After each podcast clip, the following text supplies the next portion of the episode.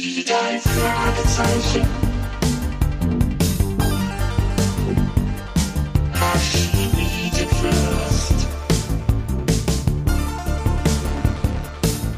Das ist der Podcast mit Pechling und Andreas Fröhlich. Das ist der Podcast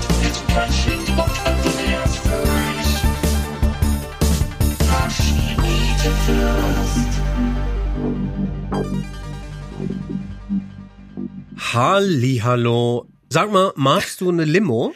Äh, Andreas, ich mach mal eine auf, denn so, du weißt ja, wenn die Revolution ausbricht, gibt es keine Limonade mehr. Das ist, das ist Elsie's Und Brett. damit- ja, natürlich. Moment mal, du klaust mir gerade meinen Lieblingssatz. richtig. Ich finde den fantastisch. Da wollte ich dich ah, fragen. der ist, der ist toll. Ähm, das ist mein Lieblingssatz. Okay. Welcher ist der in der Folge für dich? Lieblingssatz? Mein Lieblingssatz, der kommt von Bob, nachdem also wirklich im Fernsehen große Verschwörungstheorien ausgebreitet werden, vielleicht Außerirdische, sagt Bob, ach eigentlich schade und ich dachte schon, dass endlich mal was Tolles passiert. Nischt. Ja, genau. Das ist mein, also Bob ist da sowas von unbeeindruckt. Ja, stimmt. Es ist eine Folge, wo sehr viel tolle Sätze drin vorkommen. Definitiv, total. Und damit herzlich willkommen im Bobcast. Ja, hallo. Äh, Andreas und, und, und alle anderen. Mein Gott, wie es hier schon gleich losgeht.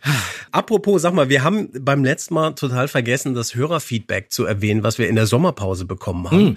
Das ist ja immer toll zu lesen, was euch da alles äh, so beschäftigt. Vielen Dank nochmal dafür.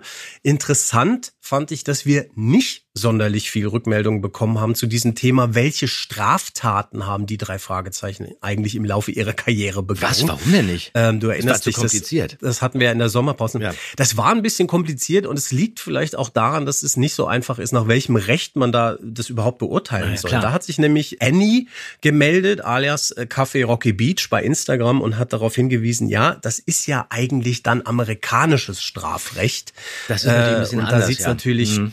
Anders aus, was dann da Delikte sind oder nicht. So, und dann haben wir aber von Hanna was bekommen, etwas sehr umfangreiches. Ich habe es dir ja auch weitergeleitet, Andreas. Eine Doktorarbeit. Nämlich eine Ja. Doktorarbeit in Form einer PowerPoint-Präsentation, die sich die Straße äh, des Grauens, Folge 170, vorgeknöpft hat Mhm. und analysiert, wobei nach österreichischem Strafrecht hier also Delikte vorliegen oder nicht. Ich nehme an, Hanna ist aus Österreich.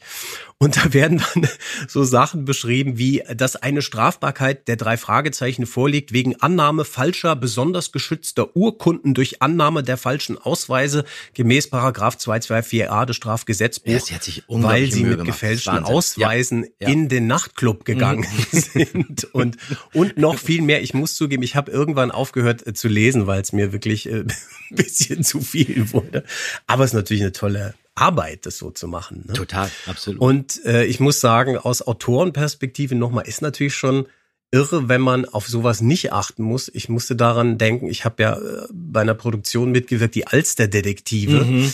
von der hamburgischen Bürgerschaft, wo äh, Kindern so politisches Bewusstsein nahegebracht wird mit auch so einer Detektivband. Und da mussten wir immer total drauf die müssen achten, sich vorbildlich diese Kinder verhalten. überhaupt Ja, ja.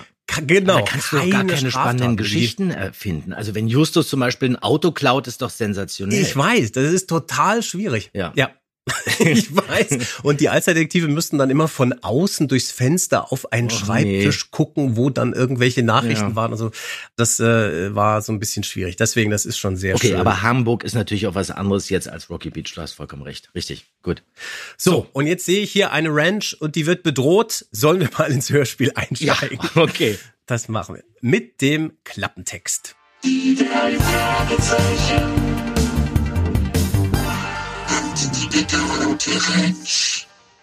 Der Zufall vermittelt Justus, Bob und Peter die Bekanntschaft mit dem exzentrischen Ehepaar Barron und unerwartet finden sie sich auf Rancho Valverde eingeschlossen, ohne Kontakt zur Umwelt. Geht der Kampf nun gegen außerirdische Wesen oder doch gegen kriminelle Betrüger und Diebe? Unsere drei klugen Detektive werden die Wahrheit herausfinden. Wetten! Nein, da würde ich nicht dagegen wetten, denn da verliere ich ja. Lieber Andreas, wie findest du diese Folge? Ich bin wirklich äh, ganz angetan, muss ich sagen. Ich finde die super. Ein ganz äh, neues Setting Mhm. mit einer wirklich doch auch innovativen Idee.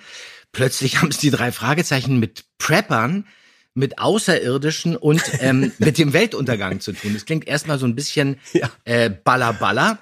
Entpuppt sich dann aber doch als wirklich spannende Geschichte. Ähm, und Prepper finde ich ja wirklich irre und Weltuntergang. Bist du eigentlich jemand, der, äh, der Vorräte anhäuft äh, für den Ernstfall? Oder hast du das schon mal gemacht in der Corona-Zeit zum Beispiel? Hast du etwas, was das- du auf Vorrat jetzt- gekauft hast oder kaufst? Ja, Regelmäßig? das ist mir jetzt ein bisschen. Kannst du ruhig erzählen. Aber erzähl mir jetzt nichts vom Toilettenpapier. Weil, okay, wir sind, Bitte nicht. Doch, Nein. ich bin auf diesen Toilettenpapierwahn reingefallen und habe dann In tatsächlich Norwegen? Klopapier Hattet, gehamstert. Wirklich? Und das war mir dann auch echt ganz peinlich. nein. Ja. Das ist ja irre. ne? Also, dann habe ich aber gemerkt, so, das war jetzt ein bisschen hysterisch und dann die, die Grundversorgung blieb bestehen und dann habe ich Du hast Leute beobachtet, die dann irgendwie äh, mit dem Einkaufswagen aus dem Supermarkt raus sind und hatten da 28 große Toilettenpapierrollen. Dosen mit Lütefisk. Ähm, ich habe ja Du, hast du das gemacht? Nein, Toilettenpapier nicht. Nein. ich habe ähm, ich habe einen anderen Knall. Ich habe auch unabhängig von irgendwelchen Weltuntergangsszenarien habe ich immer mehrere Kisten Melisse Badezusatz. Immer mindestens 30 Flaschen auf Vorrat. Denn ich bin der Meinung, wenn die Welt untergeht, dann möchte ich das in der Badewanne erleben. Das ist, das habe ich immer. Meine Frau stöhnt immer auf, wenn dann irgendwie regelmäßig, ich habe das dann so auf automatische Bestellung eingestellt, regelmäßig die großen Kisten kommen Das ist mit meinem ja Badezusatz. geil. Weißt du, so Ja. alle fliehen in die Höhlen äh, und Andreas lässt sich ein Bad ein. Das finde find ich sehr schön. Diese Vorstellung, okay. Ja. ja Prepper, ja, Ja. stimmt. Kommt hier auch äh, drin vor, richtig. Ähm, ja, genau, ich muss ja weiter noch meinen Eindruck hier. Ähm, Nepper, Schlepper, Bauernfänger, was ich ja in der Folge auch wirklich ganz irre finde. Man lernt, dass der Enkeltrick immer weiter ausgebaut werden kann. Früher Ja, ist es ja so gewesen, da kam dann so ein vermeintlicher Polizeibeamter bei dir vorbei, der meinte, dein Geld sei bei ihm sicherer aufgehoben. Und jetzt hier zum Beispiel bei der bedrohten Ranch wird's noch krimineller. Da kommt jetzt ein Raumschiff vorbei, in das musst du einsteigen, weil die Welt untergeht, aber bitte nimm deine Wertsachen mit. Und das finde ich schon Ja. echt clever. Ich könnte mir vorstellen, Ja. dass ich unter Umständen auch darauf reingefallen wäre. Ansonsten wirklich bei der Folge tolle Stimmen, finde ich. Unterschiedliche Sprecher in der alten und in der neuen Abmischung. Da werden wir ähm, vielleicht ein paar Mal auch reinhören in beide Fassungen. Und dann gibt's natürlich wirklich, du hast es schon erwähnt, diese ikonischen Sätze. Und jetzt mein zweiter äh, Lieblingssatz in der Folge von Mr. Barron. Reißen Sie sich zusammen, stottern Sie nicht. Den Satz finde ich wirklich toll. Da bin ich wirklich vom, das vom Stuhl um, umgekippt. Das ist irre. So ein bisschen wie Klaus Kinski, der den Produktionsleiter von Werner Herzog zusammenscheißt. Super. Toll. Genau, richtig. Da ist sowieso eine große Kinski-Vibe in dieser Rolle. Das stimmt absolut. Wie findest ja. du denn die Geschichte? Kai. Ja, also wir sind ja jetzt in dieser Phase, wo man schon diskutieren kann, ob das noch Klassiker sind. Ne? Das hat ja unser Gast Christian Rodenwald schon mal angemerkt in unserer Besprechung zum Narbengesicht.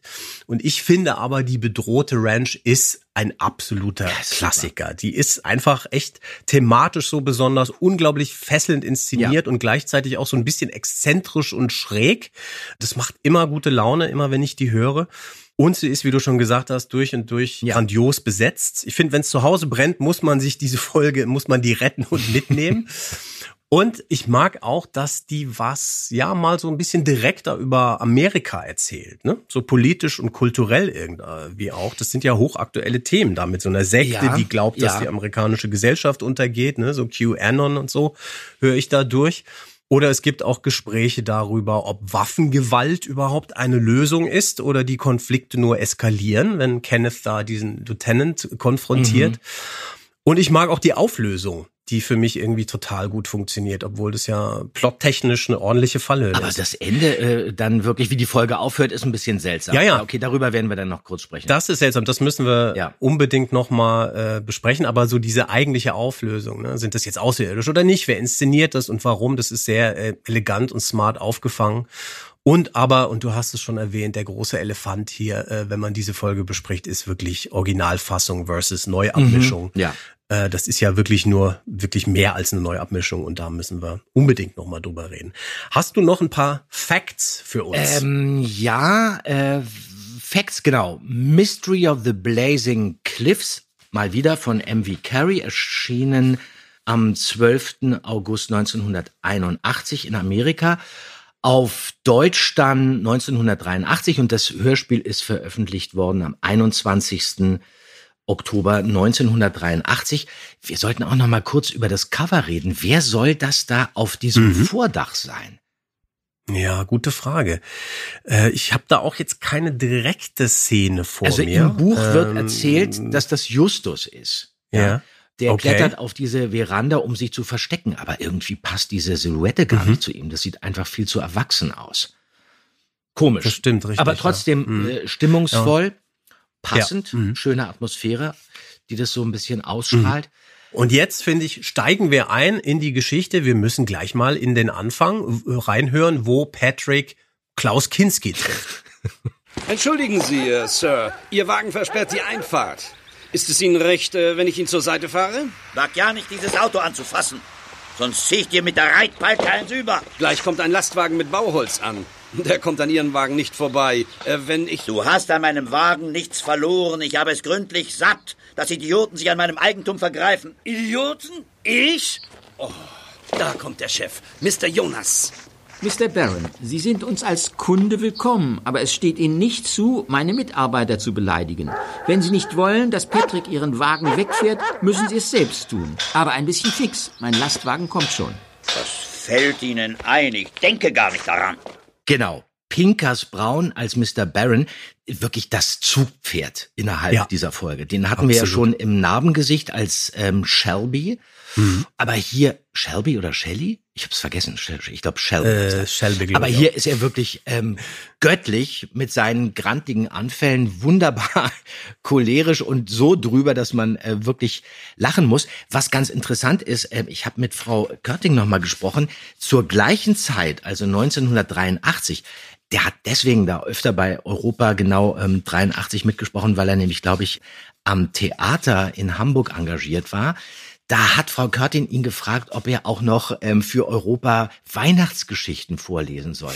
Und zwar morgen kommt Ah. der Weihnachtsmann. In dieser Die Hassstimme. Aufnahme, in dieser, ja, das hätte ich wirklich gerne gehört. Die Aufnahme habe ich leider nicht gefunden, aber Mr. Ja. Barron als Weihnachtsmann hätte ich wirklich gerne gehört. Reißt euch zusammen! Es weihnachtet sehr! Das, äh, wirklich, das äh, wäre der Kracher gewesen. Das stimmt. So, und dann ist in dieser Stelle, äh, die wir gerade gehört haben, hören wir natürlich Andreas Beuermann als Onkel Titus. Und das, das ist jetzt quasi das erste Mal, wo wir, finde ich, auch mal in die Originalabmischung reinhören können. Denn da hören wir als Onkel Titus Peter Kirchberger. richtig. Genau. Da kommt der Chef. Mr. Jonas. Mr. Barron, Sie sind uns als Kunde willkommen, aber es steht Ihnen nicht zu, meine Mitarbeiter zu beleidigen. Wenn Sie nicht wollen, dass Patrick Ihren Wagen wegfährt, müssen Sie es selbst tun. Aber ein bisschen fix. Mein Lastwagen kommt schon. So, jetzt könnten wir ja spielen, wer macht's besser, ist in dem Fall natürlich ein bisschen albern, ne? weil wir wollen natürlich gerne Andreas Beuermann da hören. Also ich finde, ähm, Kirchberger macht's da besser. Der ist auch viel energischer und der nimmt ähm, Patrick auch richtig in Schutz und Beuermann ist ähm, ganz anderer Typ. Der ist an der Stelle viel zurückhaltender und ist auch nicht so kräftig von der Stimme her. Viel äh, schüchterner und zaghafter. Deswegen finde ich eigentlich Kirchberger besser. Mhm, Und Kirchberger war wahrscheinlich auch in der Aufnahmesituation mit euch allen. Ne? Äh, Beuermann wurde natürlich dann geixt, nachträglich. Du hörst das, Ja. du hörst das, dass Beuermann geixt wurde. Ja, ja, genau. Ja.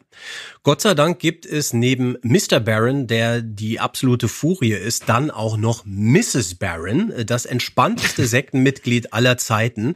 Und in ihren Auftritt müssen wir jetzt auch noch mal reinhören. Charles, was ist denn? Der Wagen, dieser Mensch wollte sich an meinem Eigentum vergreifen. Ach, ich verstehe schon. Bitte, Charles, fahr den Wagen zur Seite. Es wäre schade, wenn er beschädigt wird. Also gut. Das will ich natürlich auch nicht. Mein Mann meint es nicht so. Er ist von Natur aus etwas jähzornig. Ich weiß, wie man Auto fährt. Seit Jahren fahre ich für Mr. Jonas. Und zwar unfallfrei. Mein Mann regt sich so leicht auf, wenn er meint, dass Leute ihre Arbeit nicht richtig machen. Und wer macht das schon? Ich wünschte mir, die Zeit der Errettung wäre schon da. Errettung? Ja, die Ankunft der Retter von Omega.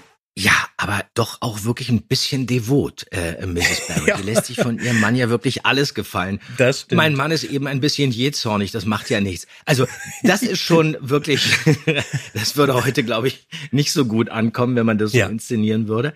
Aber gesprochen eben wirklich von der sensationellen Monika Peitsch. Monika Peitsch ist am 23. Dezember 1936 in Zeitz geboren. Eine sehr attraktive und elegante Schauspielerin, die schon sehr früh 1960 von Borislav Barlog ins Ensemble des Berliner Schillertheaters geholt wurde, wo sie dann bis 1965 auf der Bühne stand. Und Monika Peitsch kennt man aus unzähligen Fernsehspielen und äh, Literaturverfilmungen. Die Halbstarken, da war sie dabei ähm, mit äh, Karin Bahl und Horst Buchholz. Schonzeit für Füchse. Dann war sie in diesem tollen Adventsvierteiler Matthias Sandorf nach Jules Verne 1979 auch zu sehen und dann in Francis Durbridge plötzlich und unerwartet. Ja, und dann eben eben die Erbe der Guldenburgs, die Insel und in diesen Schulz und Schulz Komödien mit Götz George. Dann hat sie auch wirklich manchmal synchronisiert. Ich habe auch einmal mit ihr 1977, glaube ich, war das zusammen in Baden-Baden im Synchronstudio gestanden. Hm, okay. Dann hat sie Liza Minnelli auch mal gesprochen. In der Muppet Show, Diana Rick in Zeugen der Anklage, also diese Verfilmung von 1982. Und das finde ich irgendwie völlig irre. Das habe ich jetzt erst rausgefunden. Ich wusste das nicht, obwohl ich den Film wirklich quasi mitsprechen konnte. Sie ist die deutsche Stimme von Audrey Hepburn in Warte, bis es dunkel ist. Ach, ich dachte was? immer, Nein. Wirklich? ja, ich dachte immer, das wäre okay. Uta Halland gewesen. Ja, ja, die war ja Perfekt fest eigentlich. Für Ah, Audrey super. Hepburn damals. Ja, Toll. Mhm. Wirklich. Und das macht sie fantastisch da, gerade ähm, Okay. Mhm. in diesem Film. Und ich mag die Stimme von Monika Peitsch wirklich sehr, muss Ja, ich sagen. total. Mhm. Und die war ähm, leider nur äh, Mitte der 80er bei Frau Körting, also 83, 84. Da Mhm. war sie zum Beispiel noch zu hören in den Hörspielen ähm, Der Zinker, Edgar Wallace. Da war sie diese Millie Trent. Und dann war sie auch noch bei Sherlock Holmes, der Hund von Baskerville und Spuren im Moor. Und dann irgendwie noch so kleinere Rollen bei ähm, Perry Roden. Dann hat sie sich 2015 aus dem Schauspielgewerbe zurückgezogen und hat dann, was ja sehr schön ist, mit 80 Jahren nochmal geheiratet. Ihren Oh, langjährigen Lebenspartner und lebt jetzt in München. Monika Toll. Peitsch. Eine absolute warme, tolle Kindheitsstimme auch für mich, habe ich jetzt wieder Richtig gemerkt toll. Ne? Unglaublich Man kennt schön, sie ja. auch aus den Fernsehserien, wie du erwähnt hast. Und es ist in dem Fall hier natürlich ein wunderbares und dringend notwendiges Gegengewicht gegen diesen ausrastenden Pinkers Braun. Deswegen furchtbaren ja, ergänzen die sich Pinkers ähm, Braun, ja. ja. wirklich sehr gut. Der hier toll ist. Ja. Ja. der ist toll. Das passt einfach prima zusammen. Die sind toll besetzt beide und die Rollen sind beide toll. Deswegen macht das Tolles Spaß Couple, zum ja. Zuhören. Ja. Absolut. So, dann werden sie auf die Ranch eingeladen und fahren dahin. Und da gibt es vorher noch einen kleinen Continuity-Fehler, wenn man das so nennen mag, der mir aufgefallen ist. Nämlich als Patrick sagt, ich weiß, wie man Auto fährt. Seit Jahren fahre ich für Mr. Jonas und zwar unfallfrei. Und das stimmt ja nun nicht, weil wir genau in der Folge vorher im Ameisenmensch Richtig, mitbekommen haben, genau. wie er mit dem Lastwagen in den Graben gefahren ist.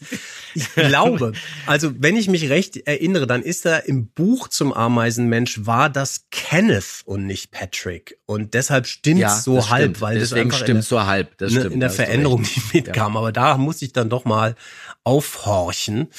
Und äh, apropos, Apropos aufhorchen. Aufhorchen. Ja. jetzt bin ich mal gespannt, was du erzählst. Jetzt bin ich mal wirklich gespannt. Ich glaube, wir jetzt haben- äh, den, ja. den Trenner an? Ja, ja, Ja. ja, wir haben beide das Gleiche. Wir sind traumatisiert von Das dieser so merkwürdigen Musik.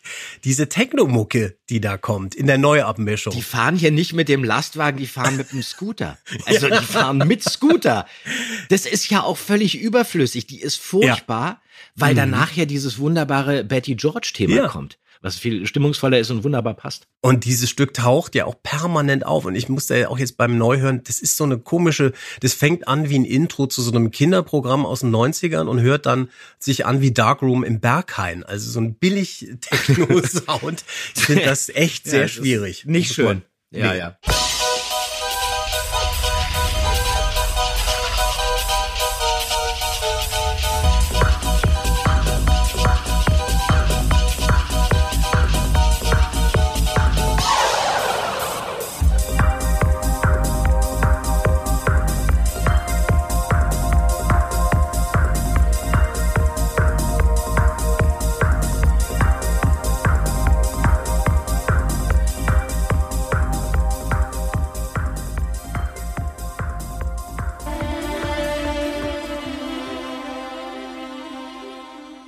So, Patrick ist also wieder mit am Start und dann bleibt aber die Frage, und da brauche ich wirklich deine Hilfe, lieber Andreas, wer ist denn eigentlich Kenneth diesmal? Wir hören mal kurz rein.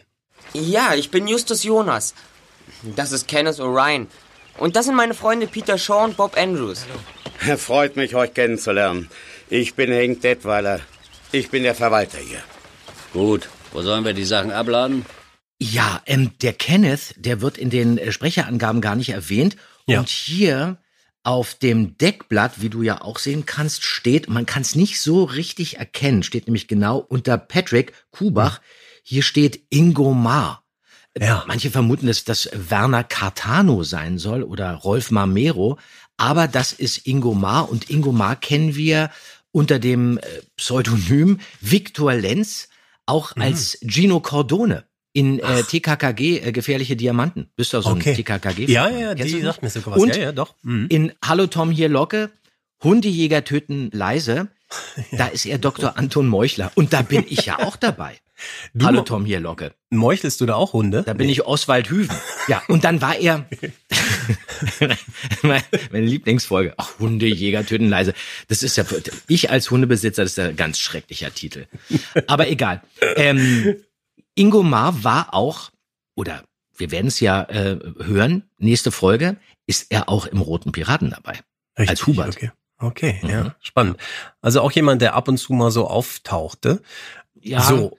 was der genau gemacht hat und wo es ihn hin verschlagen hat, Mhm. konnte ich leider nicht rausfinden. Aber Ingo Maar Okay. hat nichts mit Paul Maar zu tun. So, und jetzt, finde ich, wird's richtig spannend in vielerlei Hinsicht, denn die drei Fragezeichen enden in der Küche mit Elsie Spread. Und da hören wir jetzt, hm, ja, in welche Fassung hören wir rein? In die neue oder die alte? Womit wollen wir anfangen? Mit der alten? Okay. Tag, Elsie. Hast du was zu trinken für unsere Besucher? Aber natürlich doch, Henk. Tag, Jungs. Was möchtet ihr? Kaffee oder Limo? Limonade bitte. Ja, für mich auch. Ja. Hier, trinkt. Genießt es, solange noch alles da ist. Wenn die Revolution ausbricht, gibt es keine Limonade mehr. Revolution? In Amerika gibt es keine Revolution. Na, wenn uns der Präsident nicht passt, dann wählen wir eben einen neuen. So, meinst du? Aber wenn nun alles im Land zusammenbricht, was machen wir dann? Wenn alles zusammenbricht? Darauf sind Sie hier vorbereitet, nicht? Dieses Anwesen ist wie eine Festung, vollgepackt mit Vorräten, damit es eine Belagerung aushält. Es ist doch wie eine mittelalterliche Burg, nicht wahr? Stimmt, genau. Was wir hier treiben, das sind wirklich Vorbereitungen auf das Ende der Welt. Ich meine es nicht so, dass hier eine Revolution fällig wird, bei der wir den Präsidenten stürzen. Ich glaube, Mr. Barron denkt eher an den allgemeinen Verfall der Gesellschaft. Mit Hungersnot, Raubzügen, Chaos und Blutvergießen. Er glaubt wirklich, dass die Menschheit vor die Hunde geht. Denn hier hören wir tatsächlich, auf dem Cover steht Pia Werfel, aber es ist Was falsch Barbara ist, ja, genau. Focke. Ne? In der Ganz Original genau. Unsere Fassung. Tante Patricia aus der singenden Schlange. Richtig. Genau. Und jetzt in der neuen Fassung, da hören wir plötzlich Jodie Foster. Ja. Tag, Elsie. Hast du was zu trinken für unsere Besucher? Aber natürlich doch, Henk. Tag, Jungs. Was möchtet ihr? Kaffee oder Limo? Limonade bitte. Ja, für mich auch. Ja. Hier, trinkt. Genießt es, solange noch alles da ist. Wenn die Revolution ausbricht, gibt es keine Limonade mehr. Revolution? In Amerika gibt es keine Revolution.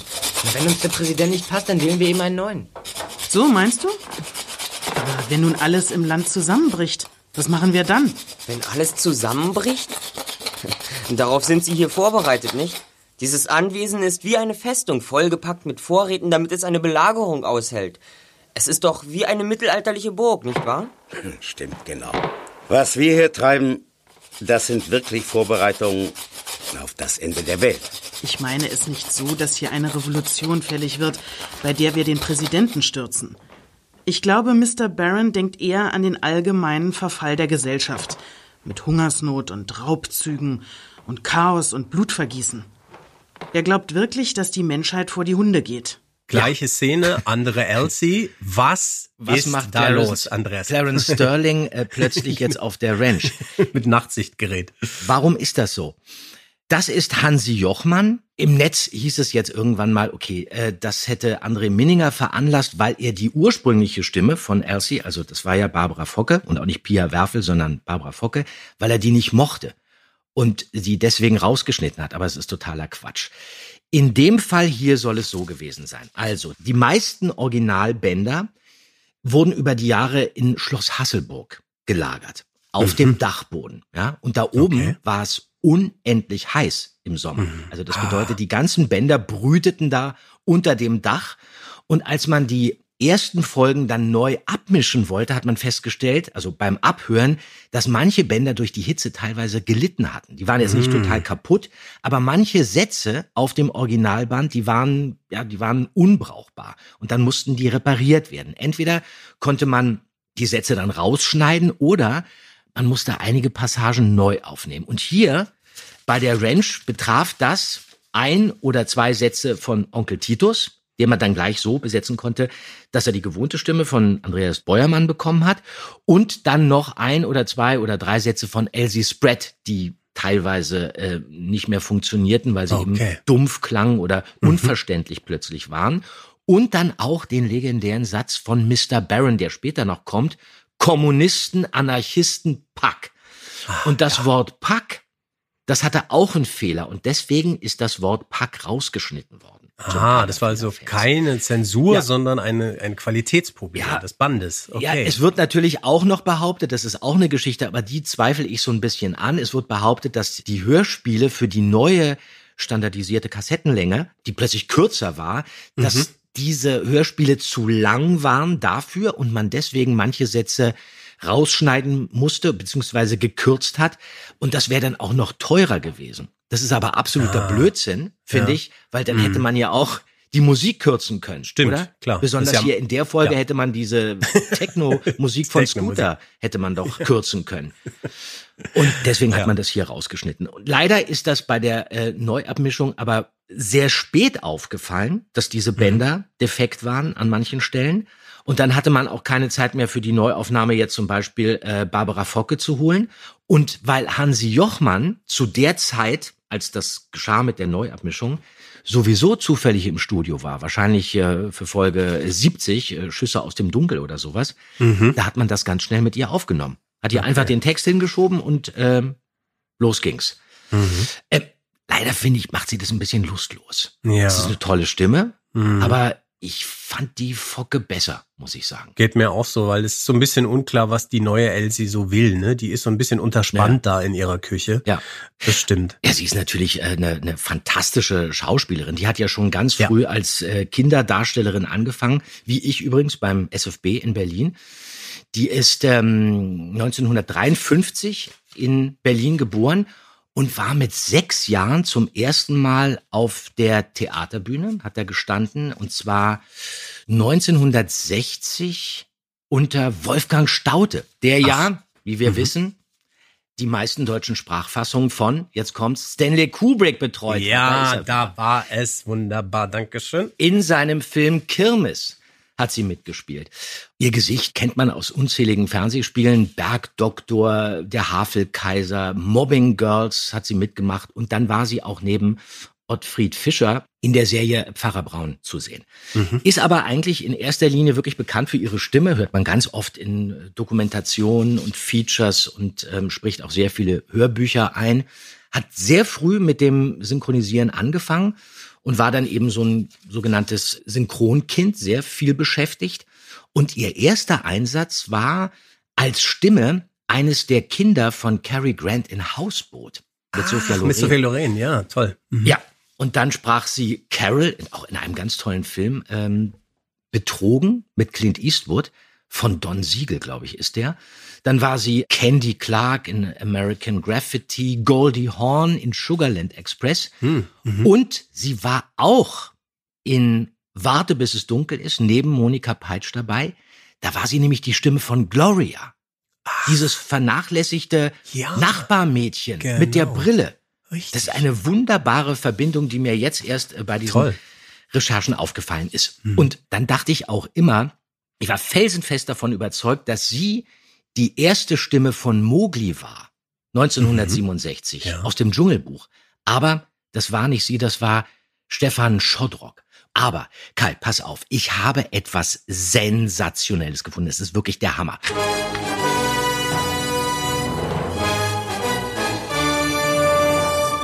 Aber das ähm, zeige ich bei der Live-Show. Nicht jetzt. Was? Das kannst du doch nicht machen. Ja. Andreas, ich sitze hier Doch. mit wedelndem Schwanz. Bitte, worum geht's? Nein, das muss man sehen. Es ist, der, es ist wirklich irre. Es ist historisch. Und es ist ikonisch. Das zeige ich bei der Live-Show im nächsten Jahr. Okay, gut, dann freuen wir uns alle auf die Live-Shows nächstes Jahr. Podcast live. Äh, Okay, gut. Na gut, das wird Das schwierig. wäre jetzt aber schade. Wir, wir halten Ja, es aus. das- Man muss Okay. sich gedulden. Wir Okay. gehen mal weiter, Wie geht's weiter? in der Geschichte. Ich würde ganz gern einmal in diese Situation mit der Straßensperre reinhören, denn da wird ja die Ranch quasi scheinbar umzingelt von Militär, die die irgendwie abschirmen müssen. Und wir treffen erstmal Stanford, den mildesten und unfähigsten Soldaten aller Zeiten, gespielt von Helmut Zierl. Wieso halten Sie uns auf? Tut mir leid, die Straße ist gesperrt. Was ist passiert? Ich weiß es nicht. Ich habe den Befehl, niemanden durchzulassen. Die Straße ist gesperrt. Achtung, Ihr Gewehr. Vorsicht! Das Ding ist geladen. Natürlich ist es das. Wir haben heute scharfe Munition bekommen. Da kommt ein Offizier. Hoffentlich weiß der mehr. Stanford, was fällt Ihnen ein? Wieso schießen Sie? Tut mir leid, Sir. Das Gewehr ist mir abgerutscht. Stanford, wenn Sie nicht einmal ein Gewehr halten können, dann sind Sie unfähig. Ja, Sir. Ich bin Leutnant Farrand. Es ist hoffentlich niemand verletzt. Was für ein Trottel. da hätte man doch wirklich jetzt schon mal ein bisschen aufhorchen können. Da stimmt doch was nicht bei diesem Soldaten. Nee, das stimmt richtig. Und der Sound, der Gewehrsound ist auch irgendwie sehr schräg. Der kommt irgendwie ganz kurz von hinten. Das war wieder Ja, keine ja. Ahnung, ein, ein Rasierschaum, der explodiert ist oder sowas. naja, gut. Und dann haben wir aber hier noch Lieutenant Ferrant, Ferranti. Äh, will Ferrant, ich immer ja, sagen, genau. äh, äh, genau, Ferrant. Ich will immer Ferranti sagen, weil wenn ich es im Skript sehe, weil da noch ein E dran richtig. ist. Ja, genau. Ähm, wer ist denn das? Ich sehe Volker hier Kräft. Volker Kräft, nur der Name. Der sagt mir tatsächlich aber sonst nichts. Hast du da noch was zu? Genau, Volkert Kräft. Ähm, Der ist in Lübeck und Kiel aufgewachsen und der hat sehr viel Theater gespielt. In Kiel, Lüneburg, Kassel und Ingolstadt. Der ist am 7. August 1941 ähm, in Timmendorfer Strand geboren. Und den kennt man wirklich aus dem Fernsehen. Der hat ja wirklich sehr viel gemacht. Der war zum Beispiel 1973, fand ich auch ganz toll, mit äh, Matthias Habig in Friedrich Freiherr von der Tränk dabei. Mein Handy. Ach Gott, wir muss jetzt schon mal wieder ausmachen. Das ist ein einziges Gepiepe hier. Entschuldigung. So, äh, ja. Ähm, genau, da hat er den ähm, Schmettau gespielt und dann war er 1980 Tatortkommissar. Und zwar Tatortkommissar Sander im Frankfurter Tatort mit nackten Füßen. Okay. Das ist ja, aber das ist eine sogenannte Giftschrankfolge. Die ist nie wieder Okay. ausgestrahlt äh, worden. Warum, konnte ich leider nicht rausfinden. Wäre ganz spannend gewesen. Aber dann war Kräft auch im Schlangenei dabei von Ingmar Bergmann. Toll. Aber richtig bekannt geworden ist er 1979 als Thomas Buddenbrock. In der großartigen äh, Verfilmung von den Buddenbrooks von Thomas Mann. Und da ist er Thomas Buddenbrock. Damals inszeniert von Franz-Peter Wirth.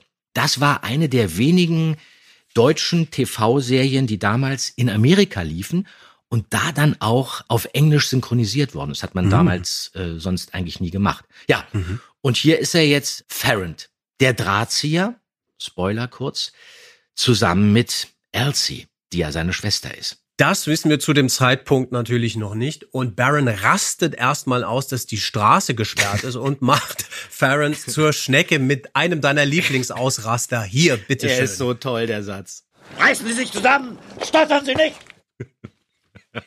Das ist, das ist so super. ist wirklich toll. Das kann man auch jedes Mal bringen. Das ist super. Fantastisch. Auch eine tolle Regieanweisung. Das ist einfach mal raushauen, wenn man irgendwie, wenn ein Sprecher nervt. Das ist echt sehr schön. Gut, also es reicht ihm und er will den Präsidenten anrufen, aber die Leitung ist gestört. Hier funktioniert kein Telefon, kein Radio und kein Fernsehen. Aber hm, doch, das Radio von Elsie scheint noch zu funktionieren. Und jetzt wird's wieder sehr interessant. Jetzt müssen wir erstmal, finde ich, in die Originalfassung reinhören, was da für eine Musik läuft, bevor der Präsident auftritt. Was ist denn nun, Leutnant? Kein Radio, wie? Meins funktioniert. Können Sie es hören? Hail to the Chief. Das ist das Stück, das die Marinekapelle immer spielt, wenn der Präsident auftritt. Meine Damen und Herren, der Präsident der Vereinigten Staaten von Amerika. Charles, was ist denn? Sei leise, Liebling, es wird gerade etwas durchgegeben. Meine Freunde, kurz nach Mittag wurde mir heute gemeldet, dass Flugobjekte unbekannter Herkunft in Teilen von Texas, New Mexico und entlang der kalifornischen Küste gesichtet worden sind. Ja, und das ist ja die falsche Musik. Richtig. das ist einem dann aber erst später aufgefallen. Und das Ja. hat man dann in der Neufassung korrigiert. Und zu hören ist äh, Woody Allen. Wolfgang Dreger, über den wir auch noch nicht gesprochen haben, ähm, was wir dann aber später mal machen werden. Mhm. Und äh, später ja auch dann äh, Kommissar Reynolds Richtig, nach genau. Horst Frank. Wir müssen wirklich mal in Ruhe über ihn reden nochmal. Das haben wir auch in Ja, der Folge mit Sascha Träger schon angeteased quasi, aber das steht Ja, noch über aus. Wolfgang muss man wirklich eine eigene Sendung machen. Ich freue mich auch drauf. Das ja, das stimmt. Hail to the Chief war das hier nicht und deswegen eigentlich zu Recht äh, raus oder umgeschnitten und ähm, ja, damit korrigiert nach all den Jahren. Die nächste Station, die ich hier habe, ist dieser etwas unglücklich bewusstlose verletzte Mann, über den Bob stolpert, etwas Ja, der später, da der, im Gras liegt. Gras. Ja. Simon DeLuca. Auch hier habe ich nicht gesehen, auf dem Skript auch nicht vermerkt eigentlich, wer spricht den denn? Konntest du da noch Ähm, was rausfinden? Ja, das, das steht selbst hier auch auf dem, auf dem Deckblatt steht hier gar nichts. Ja. Der taucht ja wirklich nur auf Seite 13 auf. Mhm. Das ist äh, Joachim beziehungsweise Jochen Baumert. Okay. Und ähm, der war sehr oft äh, eingesetzter Schauspieler bei den Karl-May-Festspielen in Bad Segeberg und in Elspe. Und da war der äh, ganz oft Tante Droll und Sam Hawkins, also so ein bisschen skurril immer eingesetzt. Mhm. Und der ist dann 2018 mit 79 Jahren verstorben. Und die letzte Hörspielrolle von ihm war übrigens Daniel bei den drei Fragezeichen und das versunkene Dorf. Ah ja. Ja, mehr konnte ich aber eigentlich gar nicht rausfinden. Es macht aber ganz gut. Schöne Stimmung irgendwie. Und man hat so das Gefühl, hier stimmt irgendwas nicht. Genau, richtig. Das hat er wirklich gut umgesetzt. Und dann merkwürdige Stimmung, Stimmen. Ich finde, jetzt würde ich wirklich gern mal reinhören, wenn tatsächlich die Außerirdischen auftauchen, die vermeintlichen. Bei Elsie in der Küche schon wieder. Die drei Fragezeichen wollen da eigentlich nur was essen. Und plötzlich melden sie sich mit einer Botschaft aus dem Weltraum. Hier vielleicht auch, komm, wir machen den Vergleich nochmal. Einmal die alte Abmischung. Hey, hoppla, was ist das? Ich soll es auf Band nehmen, wenn was kommt. Da ist irgendwas. Ich schalte mal ein. Charles Barron. Charles Emerson Barron. Hier ist Astro Voyager Z12. Wir wenden uns an Charles und Ernestine Barron. Ich wiederhole, wir suchen Verständigung mit Charles Barron.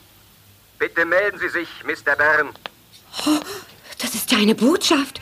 Schnell! Holt Mr. Barron, er ist nebenan. Schnell! Ja, ich hole sie. Mr. Barron, Mrs. Barron, bitte kommen Sie. Ich wiederhole, hier ist Astro Voyager Z12. Wir rufen Charles Barron und seine Frau Ernestine. Wir befinden uns zurzeit in einer Erdumlaufbahn, 500 Kilometer über ihrer Atmosphäre. So, naja, man ist ein bisschen hm, enttäuscht vielleicht, denn so klingt die Neuabmischung. Bekommen Sie etwas herein? Nur Störgeräusche.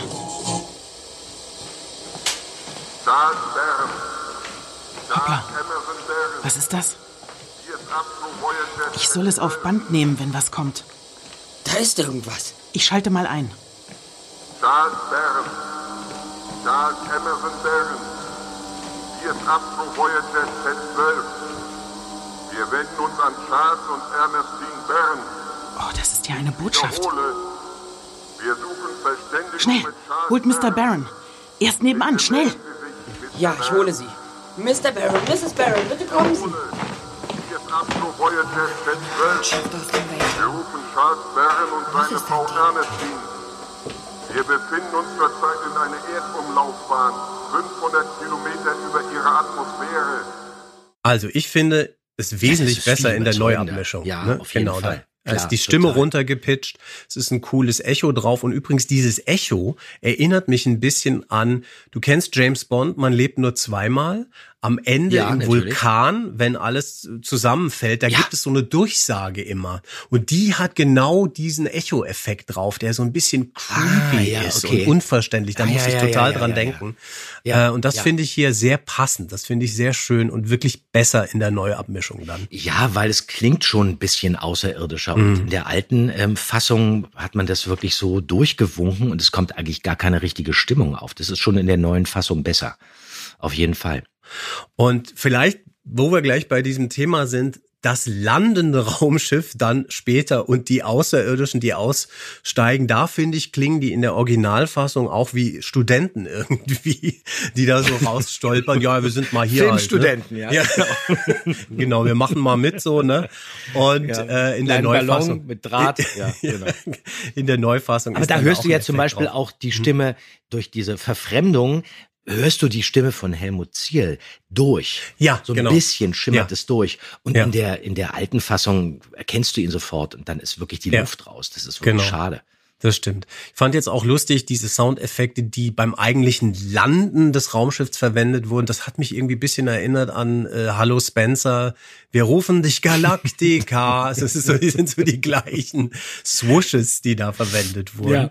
Aber ähm, ja, eigentlich, eigentlich tatsächlich wirklich eine Verbesserung äh, in der Ja, Neufassung. ja, das hat äh, André veranlasst damals. Mhm. Ja, ist wirklich besser geworden. Ja. Und wir nähern uns dem Ende und übrigens, hier kommt tatsächlich auch mal eine amerikanische Polizei und keine deutsche in der Soundkulisse vorbei, was Aus ich äh, Garmisch-Partenkirchen. Ja. Mhm. genau. Diesmal nicht, äh, was ich sehr schön finde und Kommissar Reynolds tritt auch auf. So, und damit sind wir wahrscheinlich schon bei einem der, ich, ich, ganz ehrlich, irgendwie größten Rätsel dieser Folge. Dieser seltsame Schlussdialog. Naja, der ist ja eigentlich ganz gut. Der ist ja gar nicht Mhm. so schlecht, aber er ist leider nicht so richtig gut gelöst.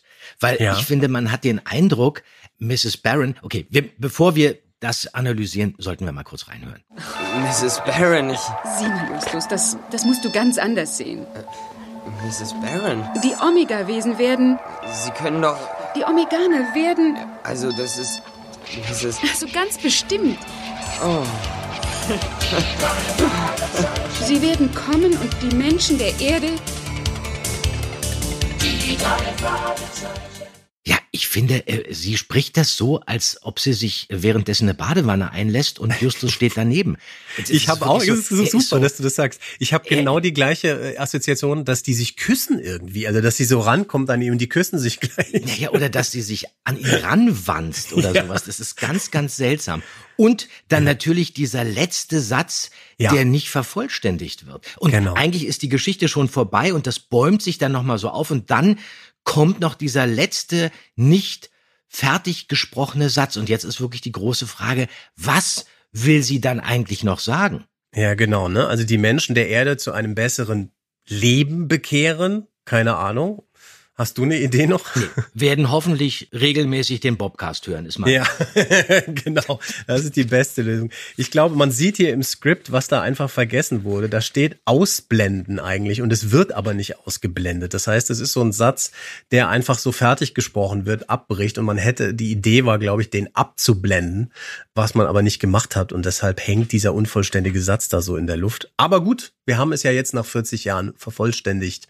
Bobcast hören, das wollen sogar die Außerirdischen. Und in diesem Sinne würde ich sagen, verabschieden wir uns für heute und ziehen uns schon mal mental das Kostüm eines roten Piraten an, würde ich sagen, oder? Ja, den Schnurrbart. Den Schnurrbart unbedingt.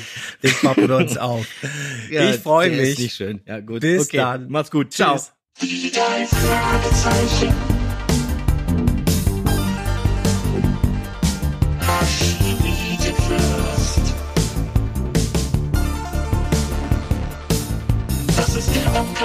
Podcast mit Pechling und Andreas Fröhlich.